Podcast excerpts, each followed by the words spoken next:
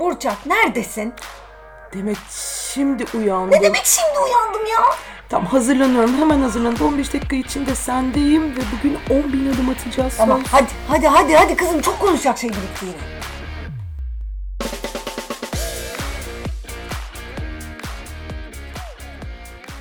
On bin adım. İki kadın.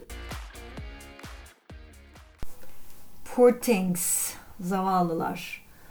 Ya bunu konuştuğumuz için teşekkür ederim. Çünkü ben uzun zamandır galiba bir filmden bu kadar çok etkilenmedim. Yani böyle 2-3 gün falan filmi zihnimde tekrar tekrar döndürmeye devam ettim ve e, tekrar izlemek üzere de aşırı bir ihtiyaç ve istek duyuyorum ki ben filmleri tekrar tekrar izlemem. Çok çok acayip bir şey bu benim için yani. Demet'ciğim farkındayım çünkü cumartesi gittiğimizden beri sürekli e, filmle ilgili böyle mesela arabada gidiyoruz. E, şu filmle ilgili biraz konuşalım mı filan diyorsun. Tamam konuşalım. Onun için ben bu kaydı alalım. Sonra sen sık sık dinle. Ondan sonra da üstüne yorum yap diye e, okey dedim. Evet tabii ki çok etkileyici bir filmdi ve zaten hani e, bir süredir hadi film konuşalımla ilgili bütün konuşmalarımızda sen ne kadar etkilendiğini söylüyorsun. Ben de filmden e, çok etkilendim. Ben bir sinefil olmamama rağmen. Ama mesela ben filmi çok daha düz anlamlarıyla alıyorum. Dur oraya girmeden önce neden bahsediyoruz bir onu söyleyelim. Yorgos Lantimos Yunanlı yönetmenin şu anda vizyonda olan e, Zavallılar orijinal ismiyle Poor Things e, olan filmden bahsediyoruz. Film e, aslında e, bir kitap uyarlaması. Alastair Gray'in yine aynı adlı romanından ki romanın tarihi 1992. E, onun bir senaryo uyarlaması. Tony McNamara yapmış. Aynı zamanda e, Yorgos'un The Favorite şu anda Netflix'te seyredilebileceği e, filminde de birlikte çalıştığı e, bir e, senaryo yazarı.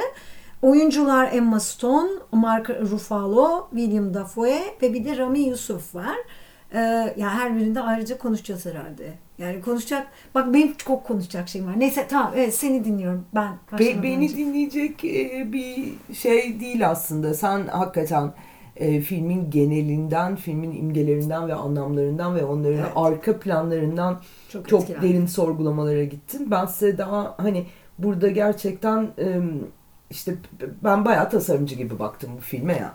Yani e, bütün fantastik dekorlarıyla işte zaten filmin hemen arkasından da seninle ilk konuştuğumuz şey ben görüntü yönetmeni kim diye Evet. sordum biliyorsun yani hani e, hemen şuna bir bakalım dedim. Gerçekten fantastik bir dünya kurgulanmış ve hani kuşkusuz arka planlar ve mesajlar vardır ve onları herkes anlaması gerektiği gibi anlar ya da kendi tercihleri doğrultusunda Tabii. anlar.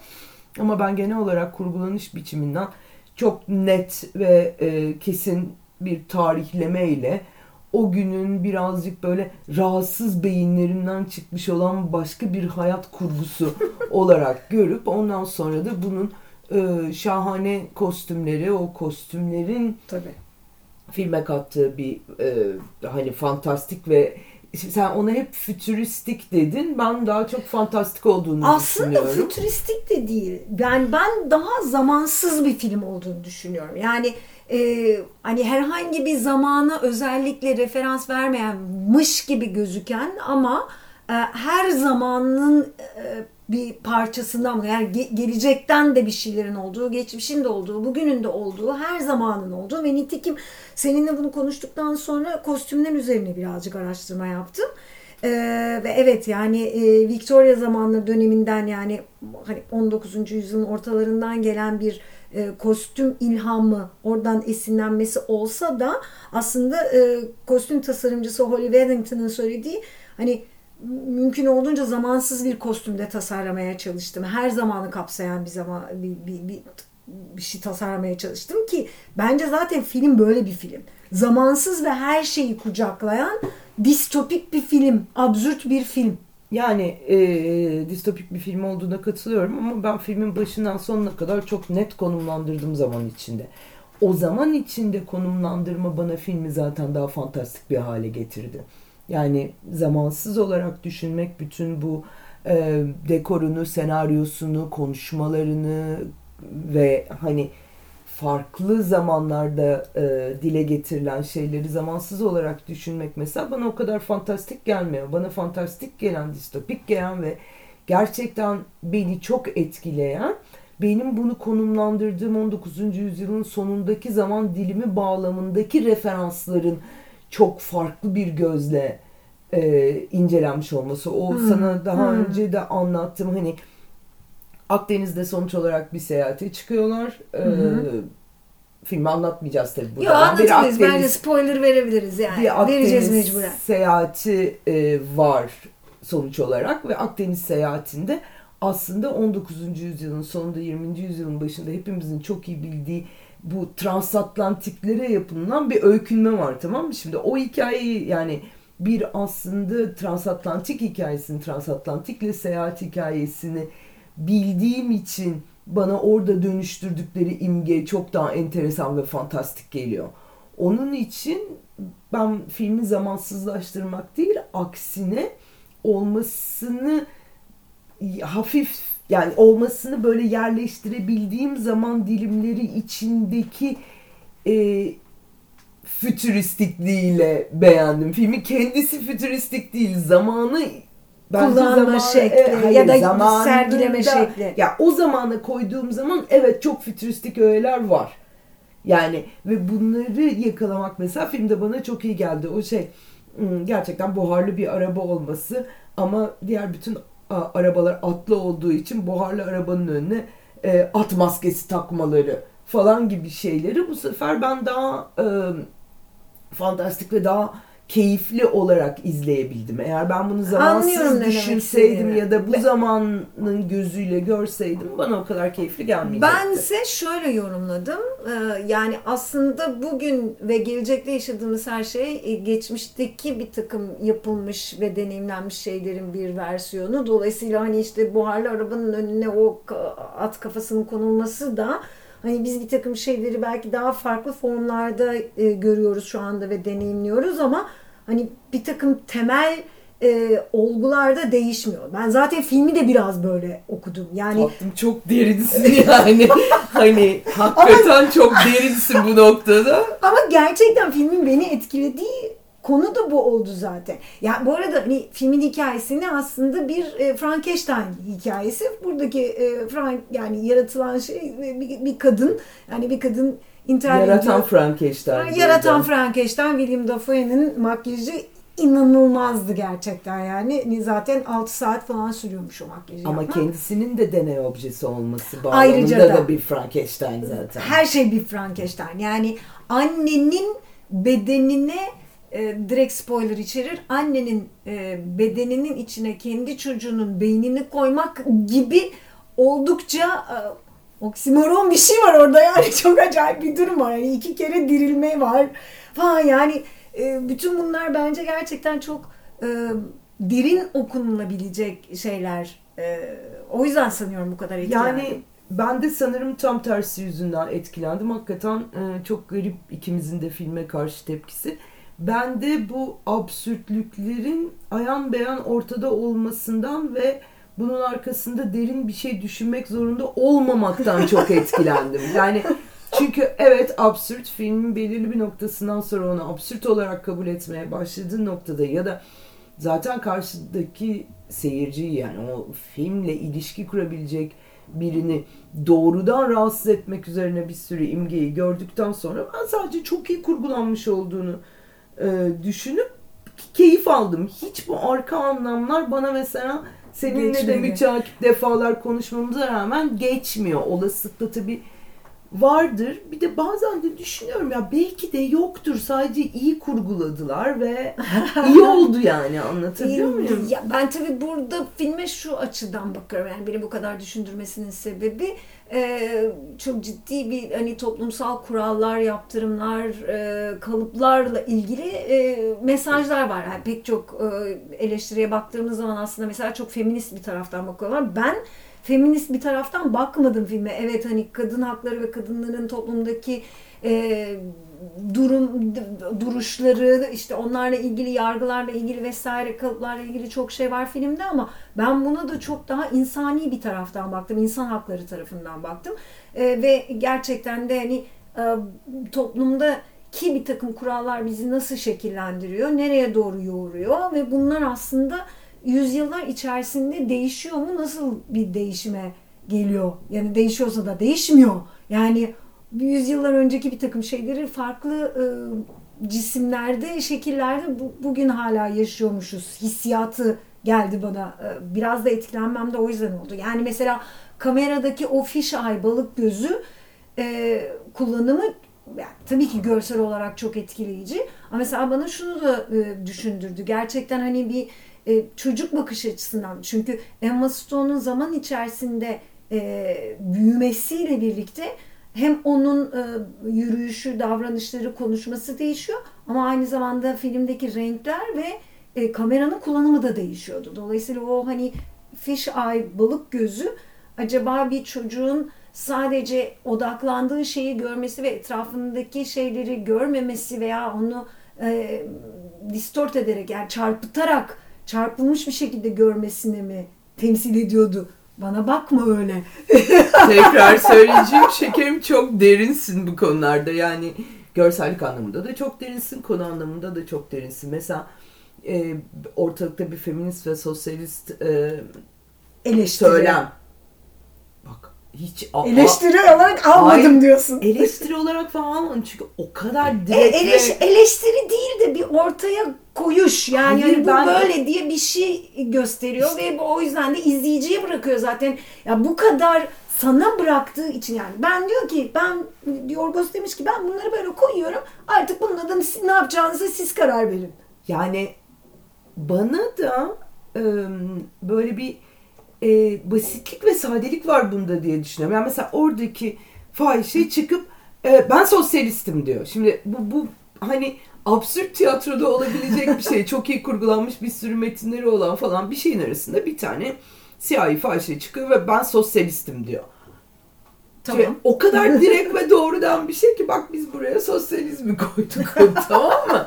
Yani hani feminizm bağlamında da işte bir, bir, bir kadın olarak benim yapmak istediklerimi engelleyemezsin diyor. Tamam anladık yani hani o kadar işte ben onun için bu kadar direkt doğrudan ve ortaya konulmuş olan şeylerin arkasına bir türlü e, çok daha fazla anlam ya da çok daha fazla Çok doldurulmadan da algılandığında çok iyi olduğunu düşünüyorum. Ya tabii ki iyi. Tabii ki iyi. Yani her halükarda film çok iyi zaten. Yani sen arkasına baksan da bakmasan da Arkası var mı emin değilim işte. Ya tamam sen işte görsen de görmesen de görmek istesen de istemesen de film sonuçta çok iyi.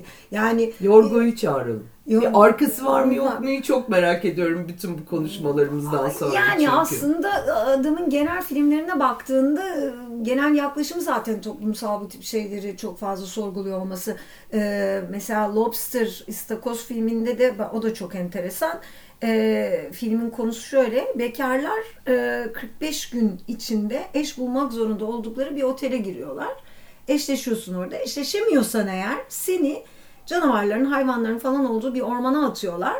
Ee, ama en baştan da bir anlaşma yapıyorsun. 45 gün içinde eşini bulamazsan hangi hayvana dönüşeceksin diye seçim yapıyorsun. Zaten filmde de Colin Farrell e, ben diyor ıstakoza dönüşmek istiyorum diyor falan. Yani hikaye bu. Yani ay, bu da işte hani toplumun çift olmak üzerine e, getirdiği baskı yani tabii şimdi yine bana öyle bakıyorsun görüyorum gözlerini mesela ben bunları düşünmüyorum. Allah'tan podcast yapıyoruz kimse suratımı görmüyor.